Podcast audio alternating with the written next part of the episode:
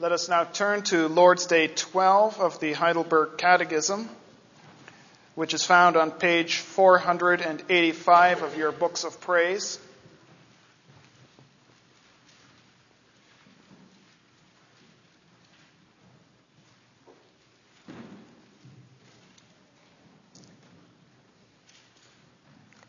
Lord's Day 12. Why is he called Christ that is anointed? Because he has been ordained by God the Father and anointed with the Holy Spirit to be our chief prophet and teacher, who has fully revealed to us the secret counsel and will of God concerning our redemption, our only high priest, who by the one sacrifice of his body has redeemed us, and who continually intercedes for us before the Father, and our eternal King, who governs us by his word and spirit, and who defends and preserves us in the redemption obtained for us. Why are you called a Christian? Because I am a member of Christ by faith, and thus share in his anointing, so that I may, as prophet, confess his name, as priest, present myself a living sacrifice of thankfulness to him, and as a king, fight with a free and good conscience against sin and the devil in this life and hereafter reign with him eternally over all creatures.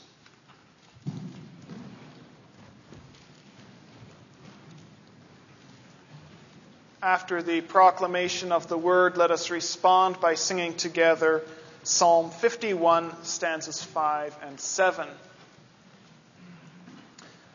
Beloved congregation of our Lord Jesus Christ, the term Christ is very familiar to us.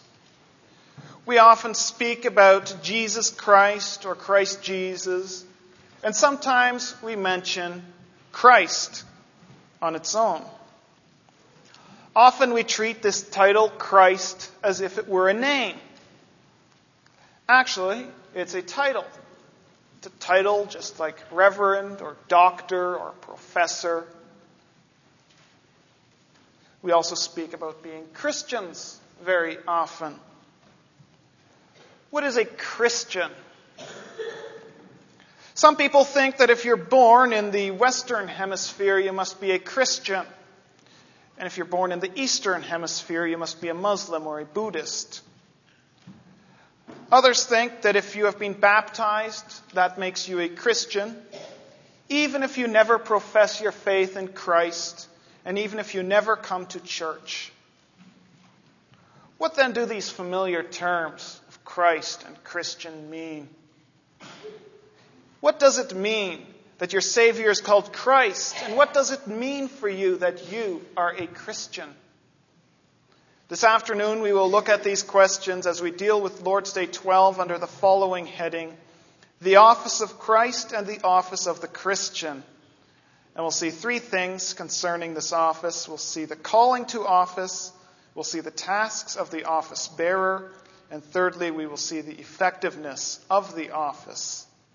The office of Christ and the office of the Christian, the calling to office, the tasks of the office bearer, and the effectiveness of the office. Already in paradise, God decided that he would work in man and through man. God made Adam and placed him in the Garden of Eden. There, God gave Adam a task. He had the task of tilling the soil. He had to be fruitful and he had to rule over the animals. So, already at this stage, we see that God had a purpose for man to serve God and to bring glory to God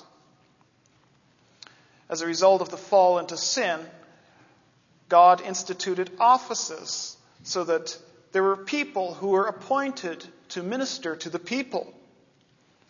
In Israel, among the nation of Israel, God raised up three kinds of office bearers. He raised up prophets, priests, and kings.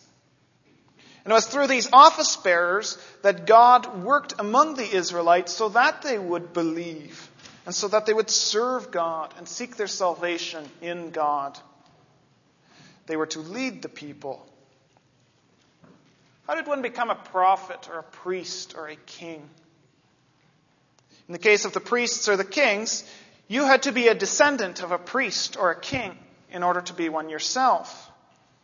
In the Old Testament, priests and kings were anointed into their office. This anointing happened when oil was poured on the head of the person who was made a priest or a king.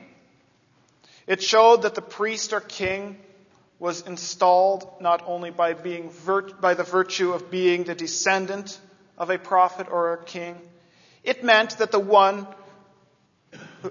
who was anointed was one that God had called to serve him.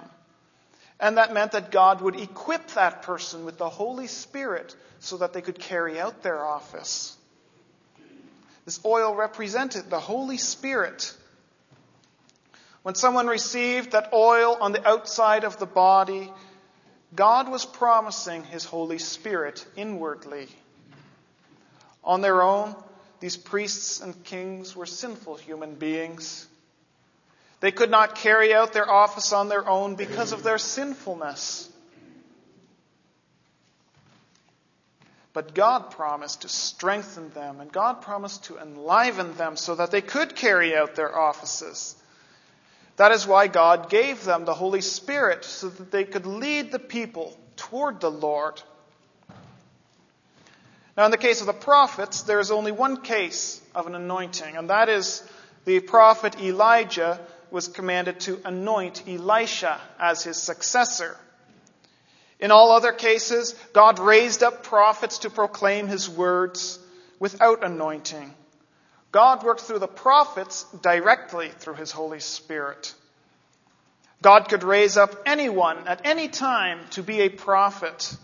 Deuteronomy 18 verse 18, God promises, I will raise up for them a prophet like you from among their brothers. I will put my words in his mouth, and he will tell them everything I command him. Now, this passage points eventually to Christ's office as prophet, but also when God raised up prophets in Israel.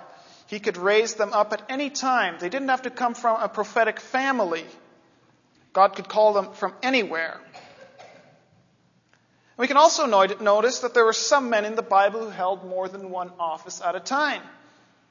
There were many priests who were also prophets, like Jeremiah and Ezekiel. They were prophets. We know that, but they were also priests at the same time. We also know of a Melchizedek, and he was both a priest and a king at the same time. So it was possible to be more than one office bearer at a time in the Old Testament. But these offices were always marked by a sense of incompleteness. None of these office bearers could remove sins fully they could punish crimes. They could rebuke sins. They could offer sacrifices for sins. But they could never put an end to sin. Furthermore, in the Old Testament, these offices themselves were constantly marred by sin. There were unfaithful priests like Eli and his sons Hophni and Phinehas, priests who were greedy for their own gain, priests who were not willing to serve. There were many unfaithful kings in Israel, like Jeroboam, Ahab, Ahaz, Zedekiah, and many more. Many kings were unfaithful in their task of leading the people. And many kings led the people of Israel to worship idols instead of the Lord. Then there were unfaithful prophets. There were many false prophets in the Old Testament as well. For example, there was one named Hananiah whom Jeremiah had to deal with. This prophet was prophesying lies in God's name. And that is why God eventually sent the perfect office bearer into the world, his own son, Jesus Christ. Our Lord Jesus could take away sins. He could do this. None of his predecessors could. He could offer perfect leadership to us which no prophet or priest or king could do or did. In Christ, we see perfectly what we saw imperfectly in the Old Testament offices. He was anointed and given the Holy Spirit to be our chief prophet, teacher, and king and priest. Like some of the men of old, Christ holds multiple offices. Not two, as some in the Old Testament, but Christ holds all three offices at once. And in doing so, he fulfilled the three Old Testament offices fully. And he actually made the Old Testament offices individually obsolete. Christ was anointed unto office. That's why he is called Christ. He was anointed by John the Baptist. Just before John baptized Jesus, he objected, saying, I need to be baptized by you, and do you come to me? Because John realized that he was inferior to the Lord Jesus. But look at Jesus' answer. He says, Let it be so now, for it is proper to do this to fulfill all righteousness. In this, we see the reason why Jesus had to be appointed to the office of Christ.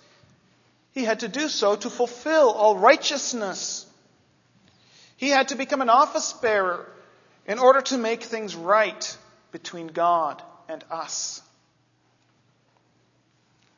Some might ask, why is Jesus called Christ if he was only baptized? He was never really anointed. Why do we call him anointed since he was never truly anointed? To answer this question, we have to see that link between the Old Testament offices and Christ.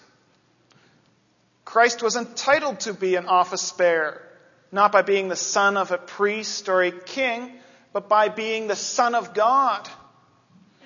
God designated him before the creation of the world for this office of saving us and making us righteous that we read about in 1 Peter 1 verse 20. The Holy Spirit came upon Jesus when he was baptized, just as the Holy Spirit was symbolized by anointing. Then Christ fulfilled all three offices, and he continued to do so right now, as we will also see in our last point. Thus, we see that Christ had all the elements necessary so that we can call him our anointed office bearer. And that's also why the early Christian church called him Christ. We notice that in Acts 10, verse 38, when Peter, the Apostle Peter, is speaking to Cornelius, one of the first Romans to become a Christian, he says, God anointed Jesus of Nazareth with the Holy Spirit and with power. And the early Christian church recognized that the Lord Jesus fulfilled the office of the expected Messiah. In other words, the Christ. Messiah is the Hebrew word which means anointing, and Christ is the Greek, so it means the same thing. Jesus, our Lord Jesus, is that Christ. He is that anointed one. Our catechism does not stop after explaining the term Christ. It also asks, why are you called a Christian? Now, this question does not come out of the Apostles' Creed. The Apostles' Creed does not mention the word Christian after Christ. But it does come out of the title, Christ. Although the individual offices of prophet and priest and king were made obsolete, that threefold combined office of Christ has not ended. Not only does God's Son have the title of Christ, but also all of God's children have the title of Christ, of, of Christian, sorry. And that title means that you belong to Christ and that you share in his anointing. Doesn't mean that you have the exact same office as Christ, but it means that you have a similar office of prophet and priest and king. It means that you too share in that threefold office. when did you come to share in that office? When did you come to be a prophet and a priest and a king? Well, in this, you can look back to your baptism. You were baptized into the name of the Son, the Christ. That means that you are all office bearers.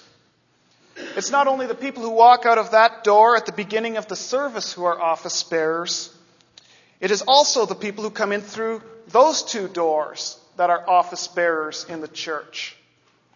As Peter said, you are a chosen people, a royal priesthood, a holy nation, a people belonging to God, that you may declare the praises of him who called you out of the darkness into his wonderful light. Notice there that all three offices are mentioned. It says that you are a royal priesthood. We have the idea of a king there. It says that we're a priesthood. So here we have the idea of the priesthood of all believers. And finally, it says that you may declare the praises of him who called you out of darkness and into his wonderful light. Now, who does declaring? Is it none other than the prophets who do the declaring? So, in this statement, we see all three offices.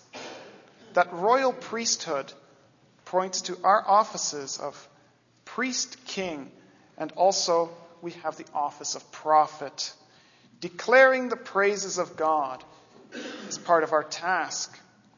And so you share in all these offices, and you have an official task as a Christian. That brings us to our second point.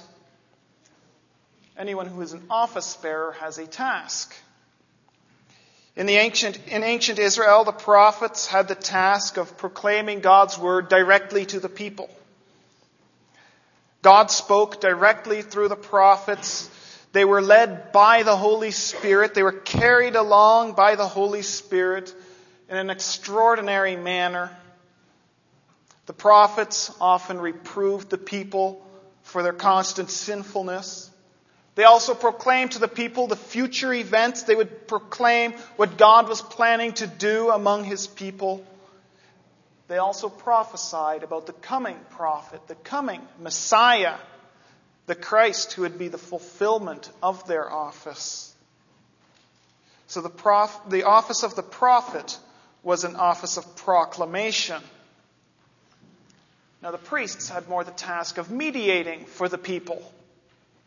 They had the messy task of cutting up sacrificial animals. They had to light them on fire on the, on the altar. They had to take the offerings and present them to the Lord as atonement for sin. They also had the task of praying. Their office was also an office of prayer. They would pray on behalf of the people and they also had the task of teaching the people. So the office of the priest was primarily an office of intercession. So the prophets brought communication from the Lord, and the priests brought communication to the Lord. And then we also have the kings. The kings would rule the people. The kings had the task of fighting the enemy nations who wanted to take over Israel. They also had to fight the evil which happened inside the nation. They had to restrain wickedness and crime. It was often the kings that took away the idols in Israel and Judah in the Old Testament. It didn't happen very often, but it did happen a few times. And it was the kings who led the way in removing the idols kings like Josiah and others. And the office of the king was also one of governing. So we have these three offices in the Old Testament, and each had its own specific place and task in Israel. Now, when we come to the New Testament, we see that Christ fulfills these three offices. His office is an office of proclamation and of intercession and of governing. Christ proclaimed to the people the gospel of salvation. The Lord Jesus taught the people during his three year ministry in Israel. We can read about that in the Gospels. He had the task of proclaiming freedom from captivity to sin for us.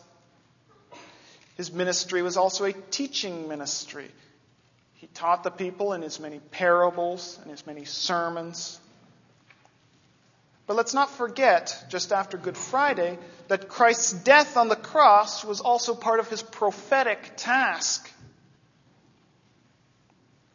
On the cross, our Savior proclaimed freedom from sin, and Christ proclaimed this loudest when at the end he said, It is finished. He was then proclaiming to us that we were free from our sins because he had paid for them When Christ hung on the cross, he also hung on the cross as a priest. The letter to the Hebrews speaks extensively about how Christ was both the priest who offered himself up on the cross, and at the same time, he also was the sacrifice for our sins. He offered himself up willingly. It was not just Pilate or the Jews who offered the Lord up. The Lord also offered himself willingly on the cross. And Christ's priestly task was not just over once he had died on the cross. He also continues to stand between us and between and God every time we sin and he offers his own sacrifice to the Father as proof that our sins are forgiven. Christ also reigns over us as our king. He is the shepherd and overseer of our soul. He works in our hearts through His Holy Spirit as our King. He defends us from evil and from the great enemy, Satan. That's what Christ does as our King. He also acted as a king when he was on the cross. He was not only put above the cross in a message, this was Jesus of Nazareth, King of the Jews, but in the cross, Christ triumphed over sin he there he won the war. He was victorious over sins. This is kingly work that Christ did on the cross. Do you see how Christ's three offices thus come together on the cross? Christ suffered on the cross as our great prophet and priest and king for our salvation. He fulfilled this threefold office which man could not fill because of his own fall into sin. Christ's threefold office also leads us to our threefold office. We too have a prophetic, a priestly, and a royal ministry. We're all prophets. We all have the prophetic task of proclaiming who our God and Savior is and how much He has done for us. We have to proclaim this to those who do not know Christ. We have to evangelize in our community. That is part of our prophetic task. But that's not the only part of our prophetic task. Another important aspect is that we must never deny Christ. Because if we deny Him, He will deny us, and He will have nothing to do with us, especially on Judgment Day. Therefore, don't deny Christ, either with your words or your actions. You can deny Christ if you live a sinful lifestyle. But we read in the Bible that we must live such good lives that even the pagans will see our good deeds and glorify God. What kind of a proclamation are you making by your lifestyle? Are you glorifying God? Or are you denying him? We also have the task of proclaiming Christ to each other as well. We have to remind each other of what it means to be a Christian. Part of the prophetic task we're called to is the task to admonish each other. We have to admonish each other about each other's sins, just as the prophets of old admonished the people for their sins. We have the office of confronting those in our midst who sin on the basis of God's word, and we have to call them to repent. So if someone's under discipline, we should not just think that, well, the elders will take care of it, that's their job. Yes, it is their job, but it's also the job of all of the rest of us to admonish that person. We can all write letters and we can all make phone calls to tell that sinner to repent and turn to the Lord and be saved. Another role, or another part of our prophetic role that we should not forget about is participation in the worship service. In order to be equipped for this task of, of uh, proclaiming Christ in our lives, we also have to pay attention to the proclamation of the Word. If we just sit back in church and relax and fall into sleep, we will not be equipped for our prophetic task as Christians. And what about the other parts of the liturgy? When we have Lord's Supper, every time you come forward to the Lord's Supper table to partake of the Lord's Supper, you proclaim the death of Christ until he comes. The Apostle Paul said in 1 Corinthians 11, verse 26. So, walking up to the table is part of your prophetic task. Do we also think of singing as part of our prophetic task? The apostle Paul said in Colossians 3 verse 16, we read this this morning, let the word of Christ dwell in you richly as you teach and admonish one another with all wisdom and as you sing psalms, hymns, and spiritual songs with gratitude in your hearts to God. So we have the task of letting the word of God dwell richly among us. And we can do this by singing. That's part of our prophetic task. There's some people who barely participate in the singing. Their lips barely move, and they make almost no sound while everybody else is singing here. Now, I know that we're not all good singers, but we still have that task to sing, not for our own glory, but we have to sing for God's glory. And for each other's edification as well, I might add. We also have a priestly task. We have to make living sacrifices of, of thankfulness. Romans 12, verse 1 and 2 explains this further. Therefore, I urge you, brothers, in view of God's mercy, to offer your bodies as living sacrifices, holy and pleasing to God. This is your spiritual act of worship. Do not conform any longer to the pattern of this world, but be transformed by the renewing of your mind. Then you will be able to test and approve what God's will is, his good, pleasing, and perfect will. Your priestly task is one of making sacrifices. Doesn't mean that we have to sacrifice animals like they did in the Old Testament, but we do have to give things up. We have to sacrifice things like our pride. It's difficult to sacrifice our pride, it's difficult to give it up. We also have to realize that we sacrifice by putting to death our sinful nature. And also, we have to make other kinds of sacrifices. It costs a great deal of money and time to be a Christian. And yet we're called to make these sacrifices to serve God. That's a part of our priestly office. How do we make these sacrifices? Do we donate money with a begrudging attitude? Do we complain that being a Christian means that there's so many things that we can't do? Our priestly task is to offer sacrifices of thankfulness. If they're not done out of thankfulness, then they're hardly sacrifices at all. Finally, we also have the royal task of fighting against sin as we look forward to the day that we will reign over all creatures. As God's children, we are royalty. We're all kings and queens, brothers and sisters. This means that the Lord regards us with a special elevated position. It also means that we have many responsibilities. We have to fight against sin and the devil. Any prince who welcomes the enemy into the realm and allows the enemy to take over, any prince that does that is a traitor, is he not? Brothers and sisters, we must not allow the enemy to come in and take over.